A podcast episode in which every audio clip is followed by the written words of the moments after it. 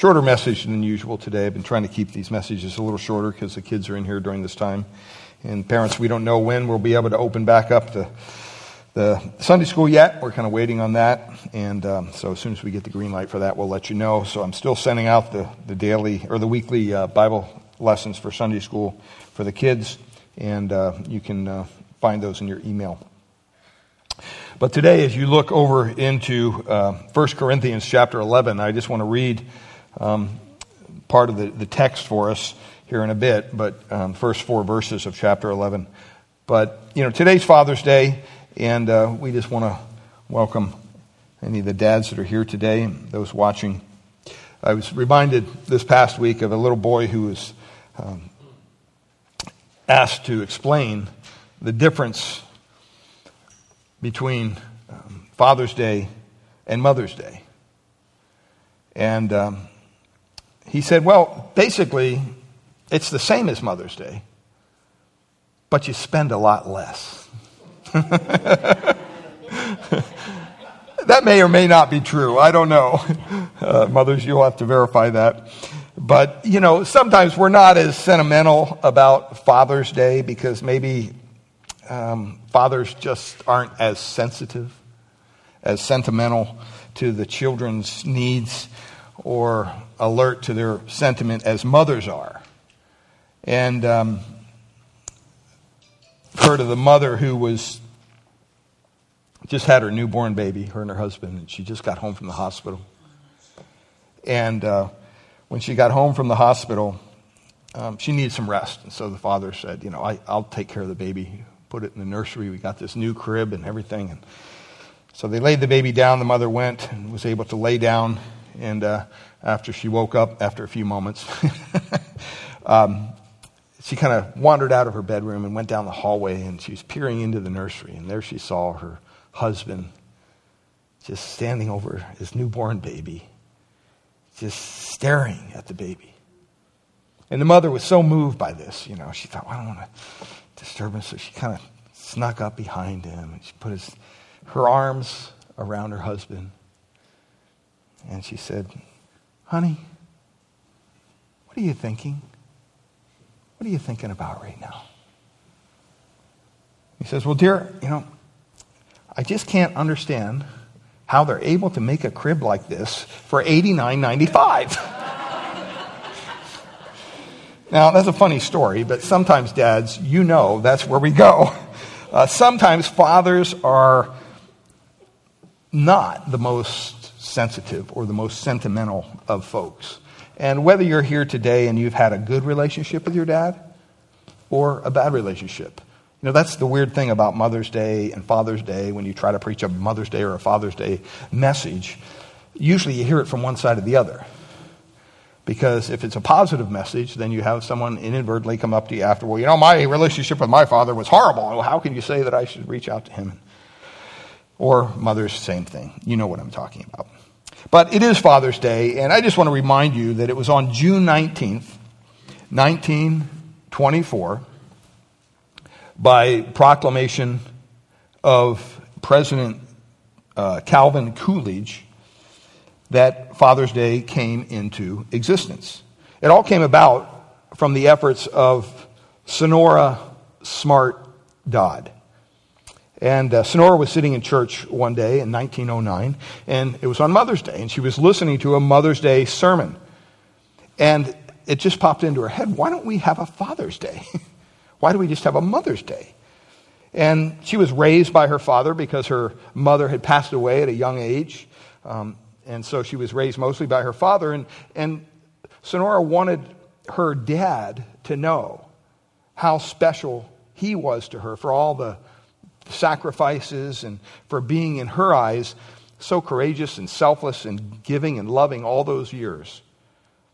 And through her efforts, President Coolidge designated the third Sunday of June as Father's Day. And our nation has been celebrating it ever since. And, and Father's Day gives us the, the chance to honor those who uh, stand at the helm and lead as a father. And uh, it, it, they lead their family sometimes through battles through life's battles. And uh, James Dobson, in his book Dare to Discipline, suggested three things for a father to keep in mind. And this is just all introduction, but three things. The first thing was, he said, keep in mind the early years. The early years. The time with mom. Um, years bring change, and fathers often becomes an example, an attitude, an action that a, a child follows in God, church, spiritual things, all those things. Um, fathers are followed. And, and this is not something that we can just turn over to a mother to handle. This is really a, a father's role. And so he said, remember the early years. But then, secondly, he said, the best thing a father can do for their children is to love their mother. To love their mother. And Paul tells us in Ephesians chapter 5, verse 25, just as Christ loved the church and gave himself up for her, so husbands should love your wives. And so we're commanded to do that. And then, thirdly, James Dobson pointed out a Christian father will arrange time to spend with his children. And he goes on in that chapter to say, Good fathers are made, not born. No one's born to be a good father. You have to learn that. It's a skill you learn. And so today's Father's Day, and dads, I just want to ask you the question what kind of difference are you making in your home? Um, could it be that instead of proclaiming God's truth and, and pointing to the stones of remembrance that God has been faithful to you over all your lives, that maybe you've gotten off the track and now you're, you're pointing your children to athletics and academics and entertainment? There's nothing wrong with that. But that should pale in comparison to the time you spend pointing your children's heart to the Lord. Uh, leaving a legacy means that you're passing on something of value, something of worth. And, well, academics and athletics and entertainment, all those things are enjoyable. Um, don't ever forget to leave our children with the most important realities of this life and the next. And so, to be that father, to be that role model, to be that example of a father that you can pattern yourself after, you got to ask the question well, who do, we, who do we look to? Maybe it's not your earthly father. Maybe he wasn't a good example to you. So, where do you find this example of such a thing as a perfect father, if there is one? Um, someone once said, practice doesn't make perfect. Perfect practice makes perfect. And if you stop and think about that, that is so true. And so we want to learn today what we can see from God's word about being a father and we want to learn it from the example of God Himself, the perfect Father. And we see in Scripture, and this brings us back to our passage as we go through 1 Corinthians chapter 11. The first part of chapter 11, it speaks of Paul being an example. He says there in verses 1 to 3, he says, Be imitators of me as I am of Christ. Now I commend you because you remember me in everything and maintain the traditions even as I have delivered them to you.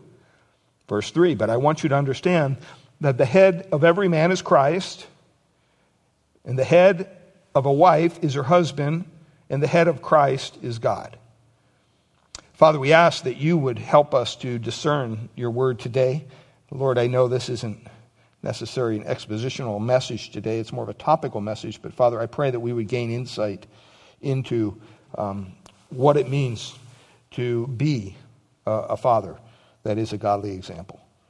Father, we pray for those who may be gathered here today who no longer have their fathers here on this earth. We pray that you would have them look to you as their heavenly Father. And Father, we pray for those who still have parents and, and fathers that are physically here on earth. And I pray that whether it's a good relationship or a bad relationship, Lord, I pray today that they would find it within their heart the grace to reach out, or maybe even just to thank you for the heritage and the input that their father had in their life. Father, none of us were born by accident, and we were born into the family that you desired us to be born into. We didn't have a choice, we couldn't pick our own father. But Father, you've given us the privilege to look to you now as our Heavenly Father. And so I pray that if there's anyone here today who's yet to put their faith, their trust in Christ, that we would come before you, a holy God, with humble hearts, recognizing our own sinfulness, and trust you for the provision that you've made through Christ. And Lord, if there's people here today hurting because it is Father's Day, I pray that you'd provide healing for their hearts, that you'd give them understanding, that you would help them to be gracious, even in the midst of turmoil. Lord, your word says that your grace is sufficient for us. We thank you and we trust you in Jesus' precious name. Amen. Well, like I said, where do you look for a perfect father? Um, as we just read, Paul viewed himself, right, as an example to the believers in Corinth. And if one thing a father is, is he's an example. Uh, he encouraged them to imitate himself. Now, that wasn't just, hey, follow me, a blind you know, blind leader, just follow me blindly. He's not saying that. He says, follow me as what? As he imitated Christ. So it lays down a pattern. And we think many times of fathers, and a lot of times when people preach messages on fatherhood, what do they preach on? They preach on leadership. You know, you're the head of the, the wife, you're the head of the marriage, you're the head of the home, you're, you know, the boss at work, whatever. And, you know, that kind of appeals to a man's maybe testosterone, you know, leadership, you want to be in charge kind of a thing. But I really believe that God, before He desires us to be leaders as men, He desires us to be followers. He desires us to be followers. And that's really what Paul is pointing out here. Um, I mean, we are instructed to be leaders in our marriage, in our work, at home, and such. But Paul's admonition here to the Corinthian believers, and by the way, it wasn't just to the men, it was everybody, but by application, we can apply it to the men today that they also be followers, followers of Christ. And this isn't the only place that Paul talked about this. You might remember when we were going through 1 Corinthians chapter 4, back in verses 14 to 21. If you want to turn there, just let me read this passage for you because he talks about being an example here, but he also kind of brings up the idea of, of, of fathers as well. He says, I do not write these things, verse 14 of 1 Corinthians 4. I do not write these things to make you ashamed. You remember, he just went through kind of a, a list of issues that they were having in the Corinthian church. Okay? And he said, Look, I'm not writing to shame you, but to admonish you as my beloved children.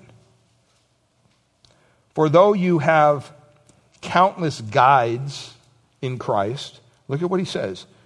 You do not have many fathers. You do not have many fathers, for I became your father, and he, in the spiritual sense, he's obviously talking, in Christ Jesus through the gospel.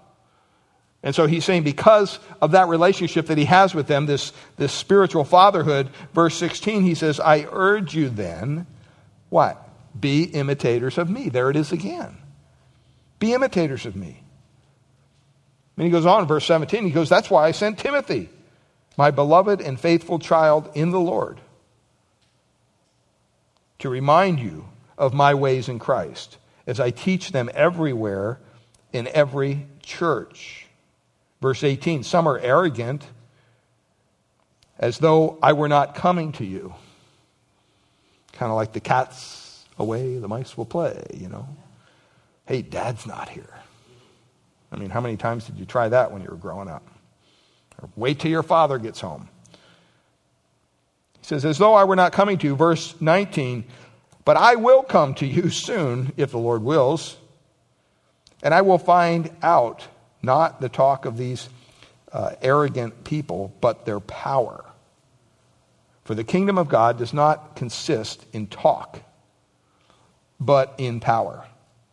Verse 21 What do you wish? Shall I come to you with a rod? with a heart of discipline? So, what he's saying? Or, what's he say? With love in a gentle spirit. See, Paul is pointing out that with fatherhood, even spiritual fatherhood, comes certain responsibilities. You can't just say, Oh, I'm a father, and then check out of your responsibilities. That's why he says, You know what? It's not these arrogant people who have all these words. He goes, I'm not interested in their words. What are you, what are you interested in? I'm, I'm interested in your deeds. I'm interested in what are you doing? See, it's easy to you know, after you have children to allow mom just to do everything with the kids, raise the kids, whatever. But you know, when you're at the dinner party or whatever, oh look at my boy, look at you know. I mean, we it's just how we do things sometimes, man, and we need not do that. We need to be participants in that. We don't need to be just talking about it, but we need to pe- show people. And see, in verse 21, he's showing us there that fathers have a certain responsibility, not just to praise their kids endlessly. I see that all the time with parents. That's not good. That's not a good father. You know, a father knows when the child needs some discipline. Maybe he needs a little spiritual encouragement to the seat of his pants. I don't know. However, you apply discipline in the home. But I've been in situations where I've seen parents tell their kids five, six, seven, eight, nine, ten times. Sit down, stop, stop, stop, stop. The kid doesn't just doesn't behave. And what happens? Absolutely nothing. There's no consequences. See, that's not the role of a father. The role of a father is also to, you know what? Bring the rod when you need to bring the rod, right? When you need to discipline. And you don't do it out of anger. You don't do it out of frustration. You do it out of love because you know that's what your child needs. But he also says there with a spirit of gentleness. You know, some of you may have recalled growing up in homes where maybe your dad wasn't all that gentle. Maybe your dad was an angry man and took it out on the kids. I don't know. I didn't hardly know my dad. My dad, my mother died when I was three. My dad died when I was seven. So I didn't, I didn't know them very well. Um, the only thing I remember about my dad is sitting in this blue chair in front of the fireplace in the living room. Chair still upstairs in the house, actually, but s- sitting there and he's reading the paper. I was still in diapers, but I remember sitting on his lap as he read the paper. That's pretty much the only memory I have. And then after he had a stroke, you know, I remember um, going upstairs and uh, bringing him bowls of grape nuts in the morning. My sister in law would make him a bowl of grape nuts. And I'd go up halfway upstairs and I'd sit on the landing and take like three, three, I don't know why, I'd, just because dad liked it and had some sugar in it, maybe had some fruit or something. But I, they were so crunchy, you know. And I remember when I bring them up the bowl, it was like, Will you eat my grape nuts? oh, you know. And, and, and that's pretty much it, you know. Uh, and, and, and some people are graced to have their fathers with them pretty much their entire life. What a blessing that is. In other words, others are blessed to have their fathers with them, but their father's not a very gentle or, or loving person. And so it creates chaos. But see, all fathers are some sort of examples. If you're a father here today, or you had a father, um, there's some kind of example involved. Just like as Christians, we're some sort of example to people. Um, you may be a godly example of Christ, as Paul was, and he encouraged others to live a righteous life as he followed Christ. Or you may be a fleshly example of sinfulness and unrighteousness to, those you're being an example of. But you are an example. And so let's look at our Heavenly Father and just a, a couple quick points here to describe his example of fatherhood. What is the perfect father? Um, and this isn't just for fathers, ladies. This is for any believer, okay? Because we want to emulate God. We want to emulate Christ. We want to emulate our, our Heavenly Father. And so these can apply to all believers. But there's, there's four of them here. God loves his children, God encourages his children, God disciplines his children, and then it looks at our responsibility. So let's look at the first point here. God loves his children. And like I said, this isn't necessarily taken out of the text that we just read. It's more of a topical sermon. So next week, if those of you who are wondering about the hats in um, chapter 11. We're going to get there, the head coverings and all that stuff. We're going to go through that. I think the week before I said, Oh, yeah, the spiritual gifts are coming, verse 12. And somebody says, Are you skipping chapter 11? And I think just in my mind, it's a very difficult chapter. Um, so I, I kind of jumped to the spiritual gifts. But we're going through chapter 11, so we'll make our way through that. But today we're going to just kind of look at these different points. So the first one there is God loves his children. And you say, well, I know that.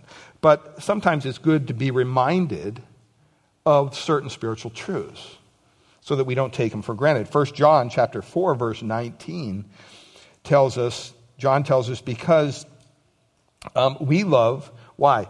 Because what? He first loved us. That's why we love God. We don't love God on our own.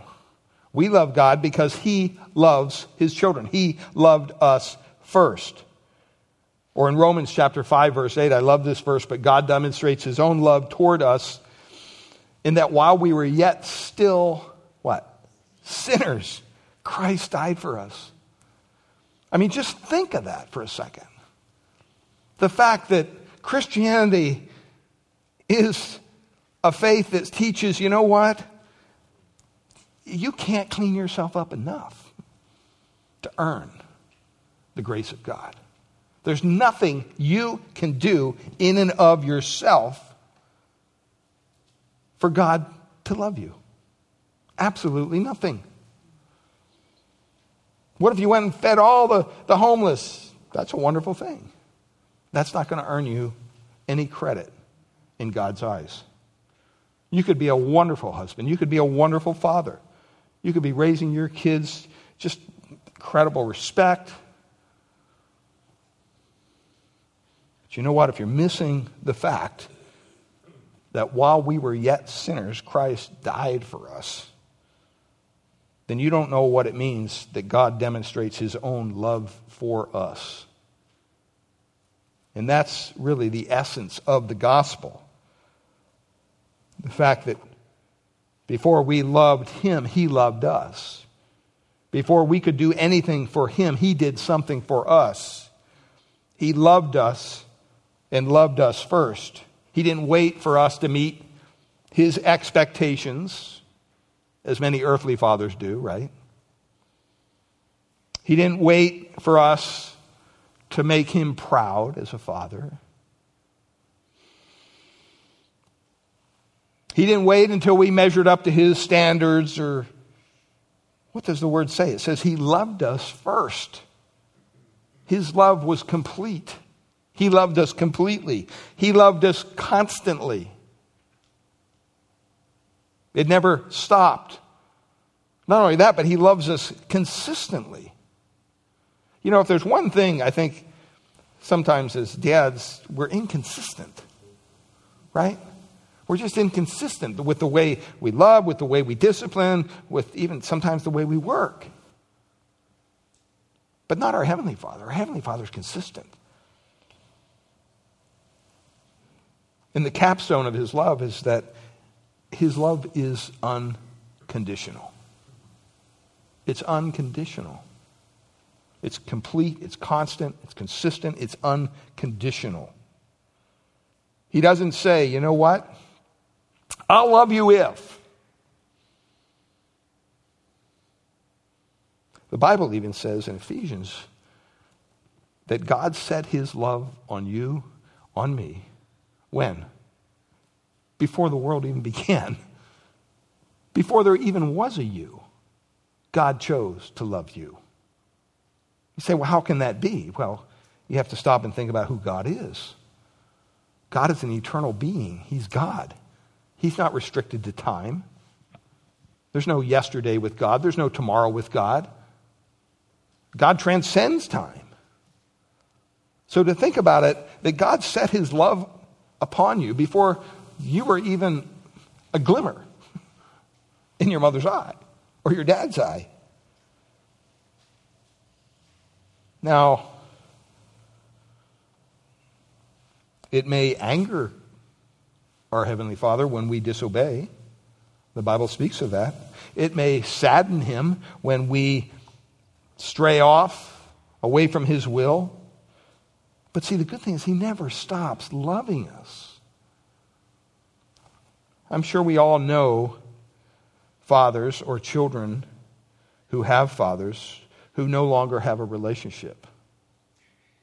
They probably haven't spoken to their their father or their son in years. And they have no desire to.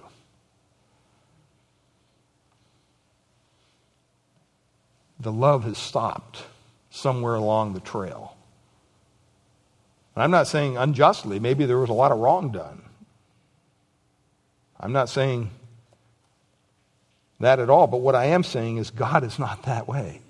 God does not ever, ever stop loving us. As a matter of fact, in Romans chapter 8, look over there, Romans chapter 8, verses 38 to 39, Paul writes, you want to talk about the love of God? He says, Now, in all these things, in what things, Paul? In all these things I'm going through, everything that he had to deal with. It wasn't pleasant, as he writes there in, in verse uh, um, 33. He says, What shall separate us from the love of Christ? Shall tribulation? Was, was Paul's life filled with tribulation? You bet it was. Was it filled with distress? Was it filled with persecution? Was it filled with famine, nakedness, danger, or sword? Yes. Yes, yes, yes, yes. He says, Well, what's going to separate us from the love of Christ? And then he says, As it is written, verse 36, For your sake we are being killed all day long. We are regarded as sheep to be slaughtered. That's not a good selling point for the gospel, right? hey, you want to come to Jesus? You want to become a, sleep, a sheep to be slaughtered? What a blessing that will be. Verse 37. Leading up to verse 38, he says, Now in all these things we are more than what? Conquerors. Because of who we are, no. He says, conquerors through him, look at it, who, what? Loved us. Loved us. Verse 38 For I am sure that neither death, nor life, nor angels, nor rulers, nor things present, nor things to come, nor powers, nor height, nor depth, nor anything else in all creation will be able to separate us from the love of God, our Father, in Christ Jesus our Lord. You know, the older you get, the more you realize, wow, I don't have like an eternity left. you don't. As you look at your life and you realize, wow, you know, probably if you're past the age of 40, you've lived over half your life. Law of averages. If you're age of 60, you might have five years left, you might have 10 years left, you might have 20 years left. Trust God, I don't have 40 or 50 years left. That wouldn't be fun.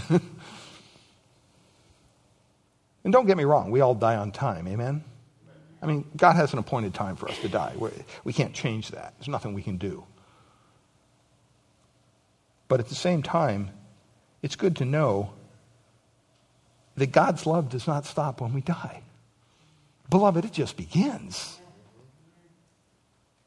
When we are thrust from this life filled with sin and despair and everything that's going on around us?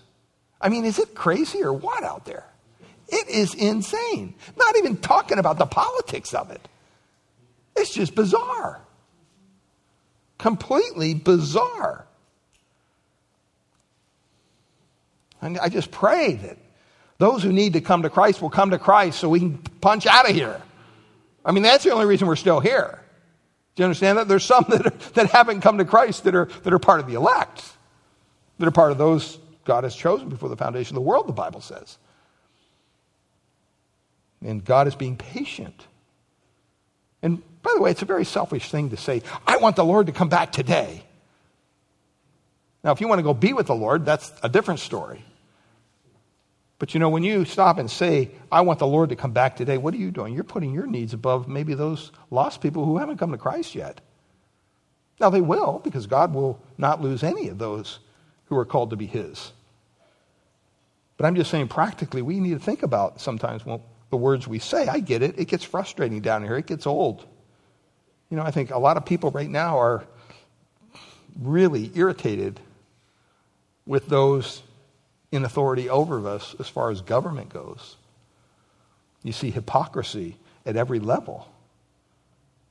I talked to a gentleman the other day. I was filling up my propane tanks, and I said, "Well, how's it going?" You know, ah, it's, all right, kind of busy. You know, I said, "What do you got? What do you got scheduled for Father's Day?" Nothing. What, where are you going to go? You know, you got to go out. How are you going to eat with a mask on? How are you going to, you know, so he just starts on his thing. And I thought, okay, a little more conservative than I thought. And uh, I said, yeah, I said, you know, I, I get it. Um, you know, it's interesting that uh, he goes, you know, they don't think about the people that own the small businesses who've gone without for months. How are they, how are they supposed to survive? I said, Yeah, I agree with you. I said, As a matter of fact, I think the politicians should have adopted this when they stopped showing up for work for their two months or whatever it was. You know what? We, we're not going to get paid either. That would have been the right thing to do, would it not? Instead of imposing all these rules and regulations on everybody else, and they, they still live in the lap of luxury. Um, and he wholeheartedly agreed with me. I don't know where his politics were, but think I, I got a friend. Um, but see, it's important to realize that God loves us. Someone wrote this little article. This is a story, but it says when the, when the Lord was creating fathers, he started with a tall frame. And an angel standing nearby said, What kind of father is that? I mean, if you're going to make children so close to the ground, why have you put fathers so up high? He won't be able to shoot marbles without kneeling down. He won't be able to tuck that child into bed without stooping over.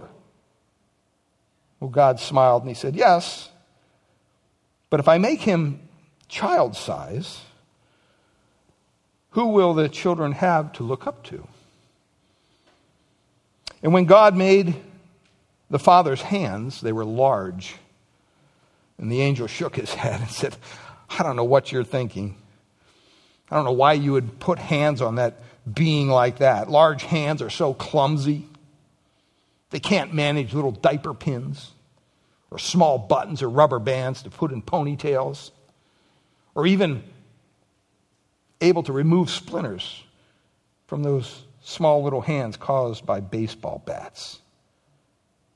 God smiled again and said, I know, but they're large enough to hold everything a small boy empties from his pockets at the end of the day, yet small enough to cup a child's face in his hands. And then God molded long, slim legs and broad shoulders, and the angel had a heart attack. Boy, this must be the end of the week. How's he going to pull a child close to him without that kid falling between his legs? God smiled and said, A mother needs a lap, but a father needs strong shoulders to, put a, to pull a sled, to balance a boy on a bicycle, or hold a sleepy head on the way home from the circus. See, God was in the middle of creating two of the largest feet anyone had ever seen when the angel couldn't contain himself any longer. That's not fair. Do you honestly think that those large boats are going to get out of bed early in the morning when the baby cries? Or walk through a small birthday party without crushing at least three little kids under, under his feet? Again, God smiled and he said, They'll work, you'll see. They'll be able to scare off the mice at the summer cabin or leave footprints that will be a challenge to follow.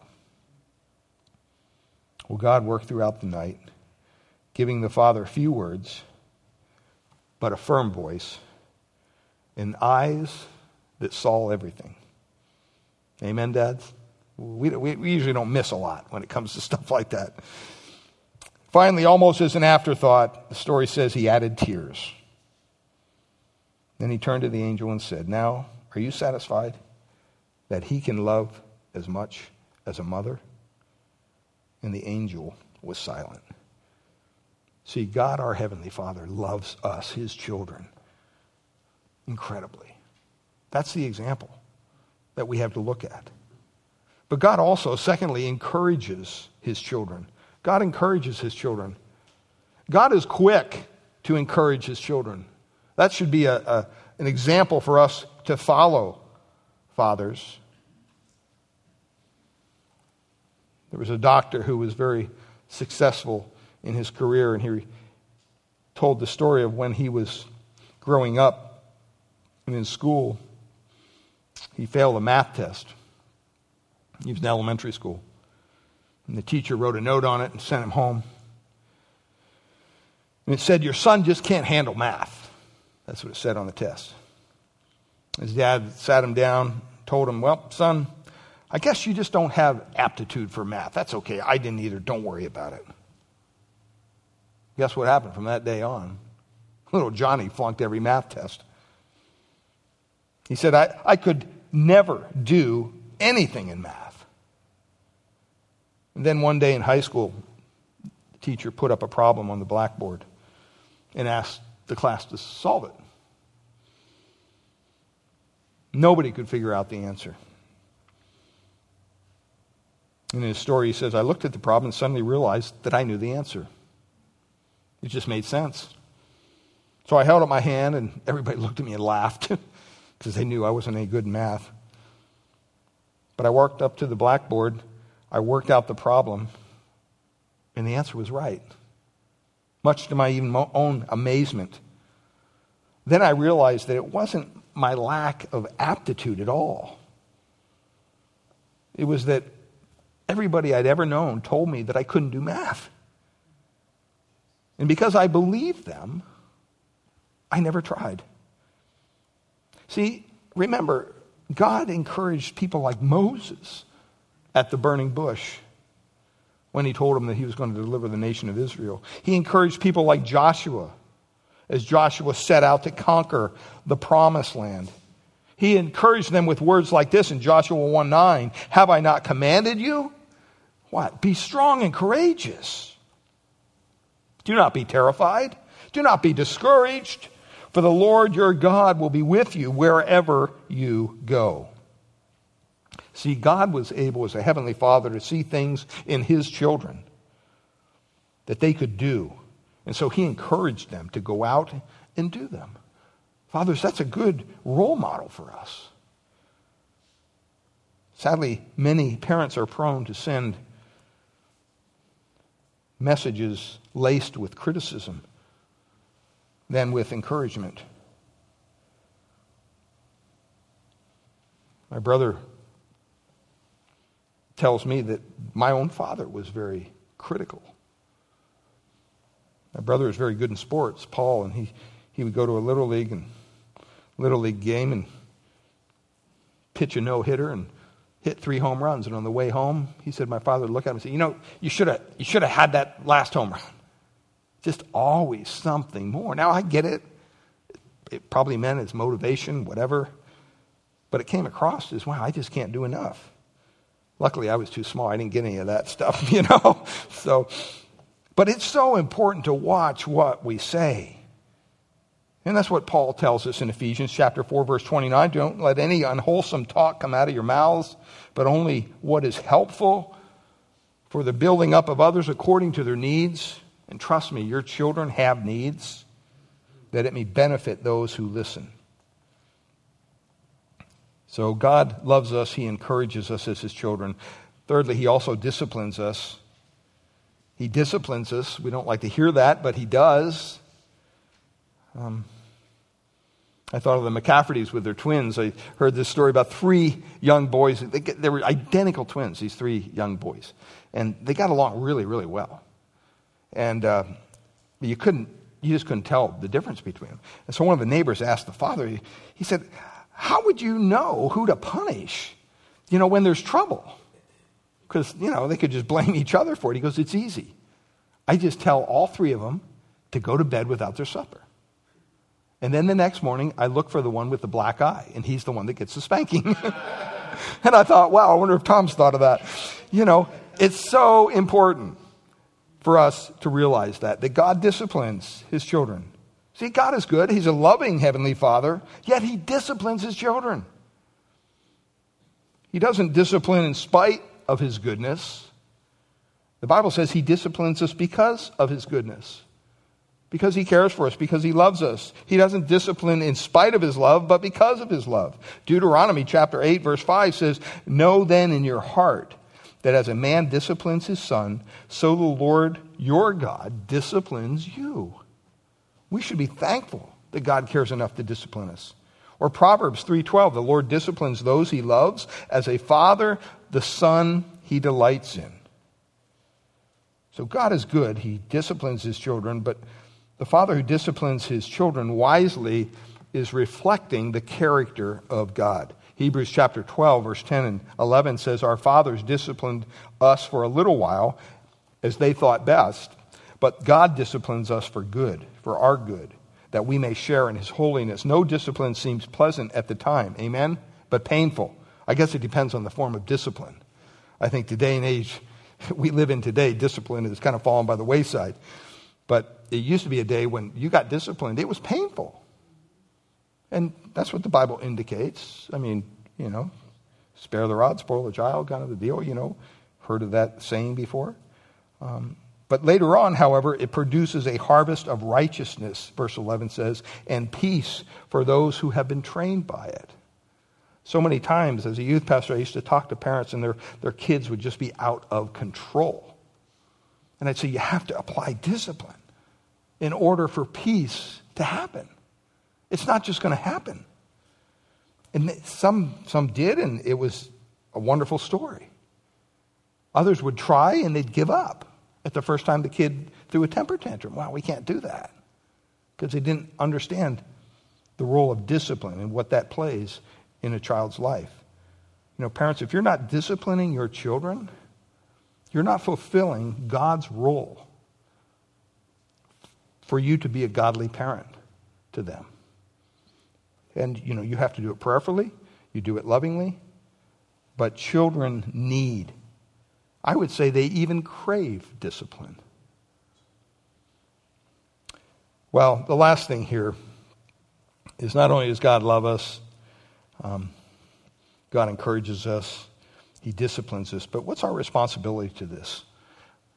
fathers, I think it's our responsibility to bring our children up in the training and instruction of the Lord. That's what the Bible indicates. Our, our teaching should begin with children when they're at a young age. So many times when they're, the children are younger, well, that's mom's job. I'll deal with it when he can throw a ball, or that's, that's the wrong way to go. Um, Psalm 78, verses 1 to 4 says, Give ear, O my people, to my teaching. Incline your ears to the words of my mouth. I will open my mouth in a parable. I will utter dark sayings from of old, things that we have heard and known, that our fathers, wow, have told us. There's a responsibility there. It's verse 4, it says, We will not hide them from our children, but tell to the coming generation the glorious deeds of the Lord uh, and his might and the wonders that he has done. See, that's the role a father plays in the home to declare the mighty deeds and works of God. Or in Deuteronomy chapter 6, verses 1 to 19.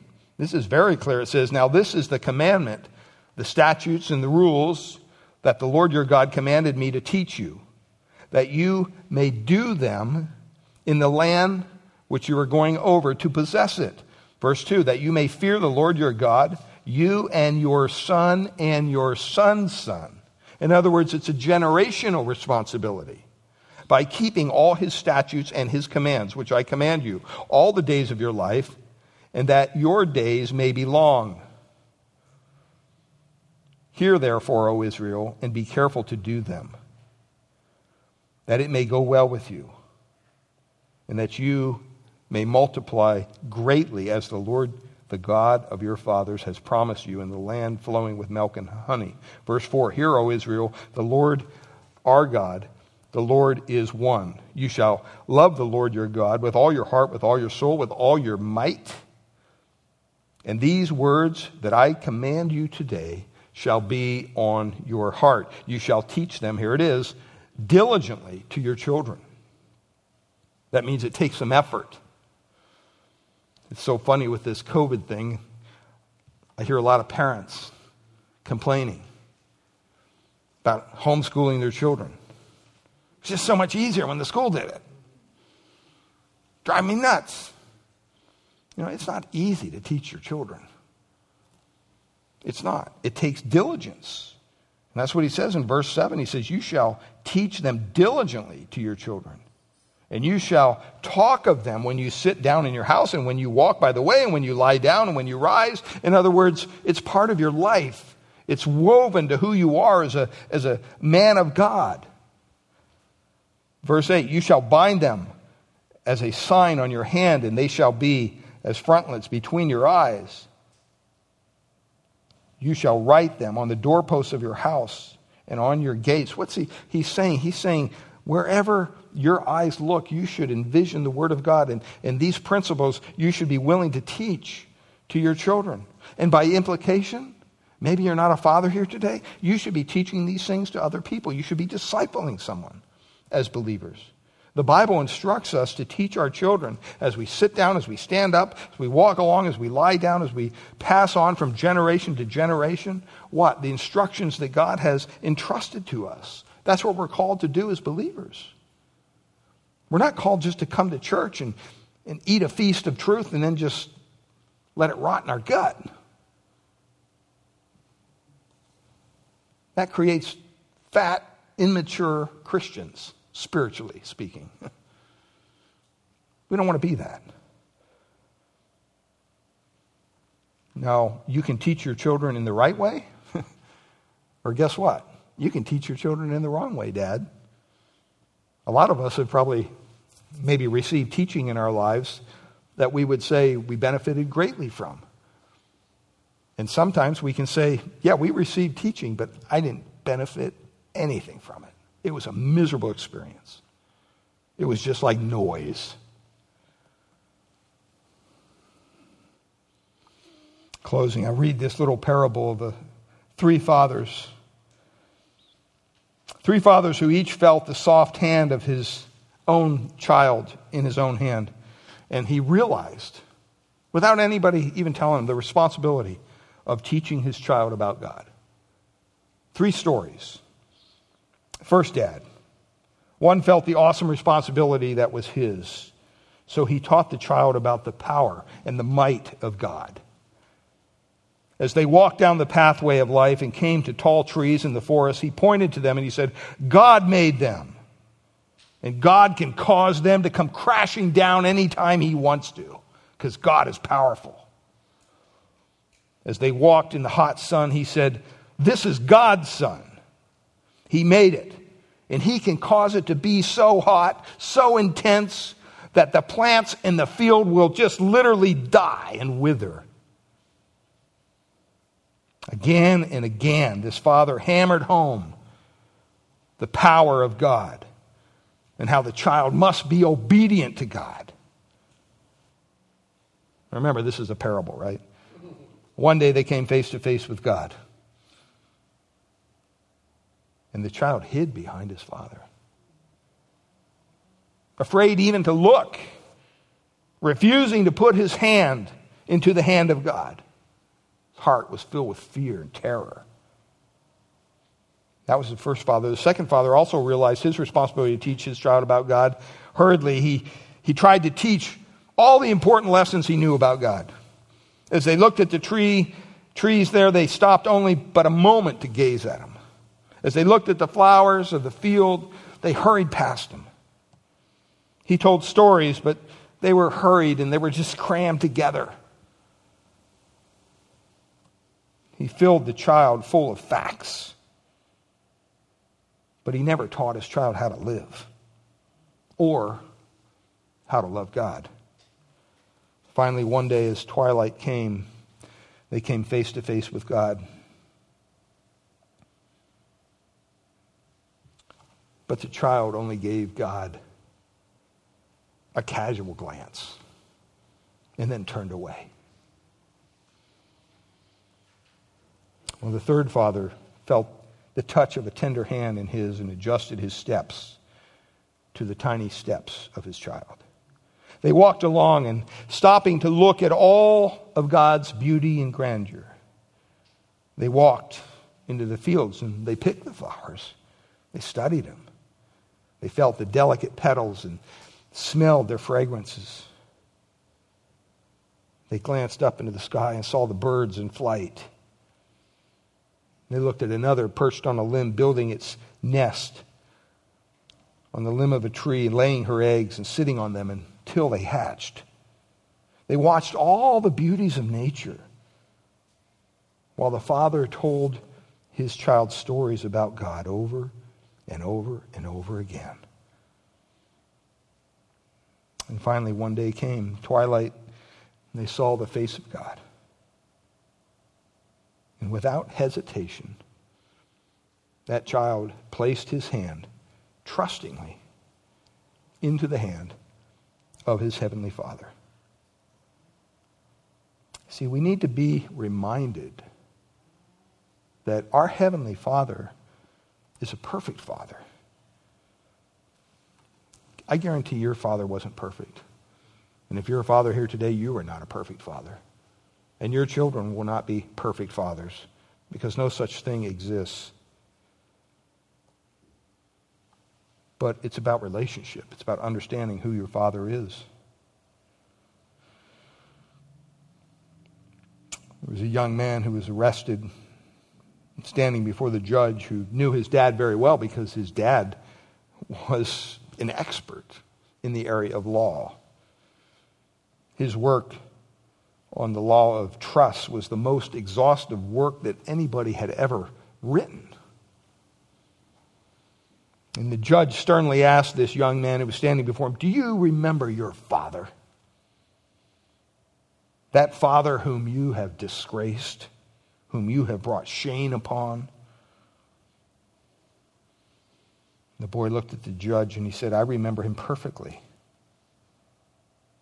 As a matter of fact, when I went to him for advice or companionship, he would look up from his work,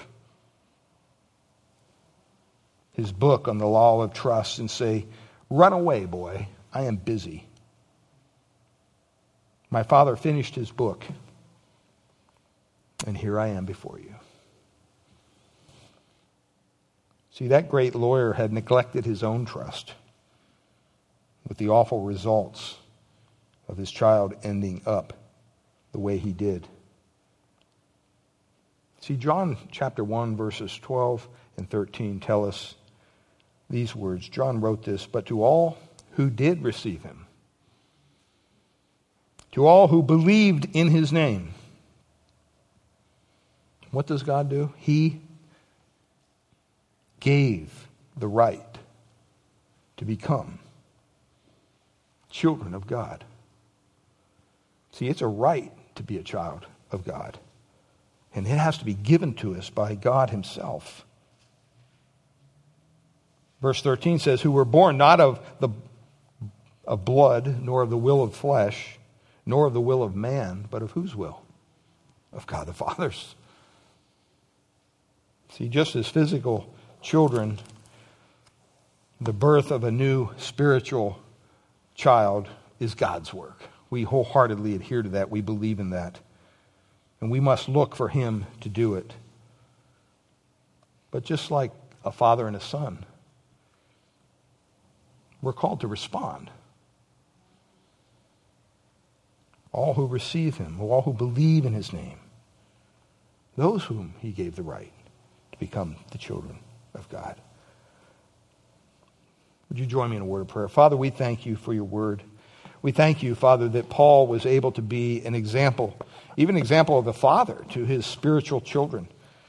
And Lord, I don't know what's in the hearts of your people here today or who may be listening, but Lord, you do. And Father, whether their relationship with their earthly father was good or indifferent, bad, horrible, maybe it was a real blessing. I don't know. But Lord, I pray that each of us today would find it within ourselves, within our own heart, that we would ask you for the grace, the understanding. To first of all, thank you for allowing us to be born. Thank you that there's a purpose to our lives. Thank you that we're not just robots here on this earth. Thank you that you have given us a volition, that you have given us desires and, and Lord, we pray that you would steer those desires to make those desires honor you. And Father, it has to start with the simple fact of acknowledging you as our Creator God, acknowledging you as the sole provision for our salvation, acknowledging Christ as the one and only sacrifice that was given for us. Lord, as a perfect Father, you know what's best for us. You desire us to come to you, to believe in your name, to profess your Son, the Lord Jesus Christ, is our Lord. You desire us to set aside all other passions and desires for the sake of pursuing Christ and Christ alone. As a perfect Father, that's what you desire from us. Lord, we can't do that on our own. We need your assistance. We need your divine enablement. Lord, if there's anyone here today who's yet to put their faith or trust in Christ, I pray, Lord, that you would lift the scales from their eyes, that they could see the glorious truth that's set before them. That they too can affirm who Christ is. That they too can follow in his steps, willing to forsake all others for the sake of becoming your child. It's simple, yet it's complex. Father, in the New Testament, there was an individual who just cried out, Lord, be merciful to me, a sinner. The man on the cross simply said, Hey, remember me today when you get to paradise. Praying and affirming who Christ is doesn't have to be a complicated process. It could be. it Doesn't have to be. We just need to affirm the truth that you have given us. And Lord, as believers, I pray that we'll be faithful to continue to reach out to those who are in turmoil, um, who don't know you. Father, that we will not compromise the gospel, but share the gospel boldly so that their hearts may turn from their sin to the Savior. Lord, we thank you that you are, Father, the perfect Father, and that we can look to you and we desire to emulate what you are to us, that's righteous, that's good. Father, help us not to come up with our own formula for fatherhood, but Lord, to be faithful to what you've called us to do. We thank you and we praise you in Jesus' precious name. All God's people said, Amen. Amen. Let's close with one last song.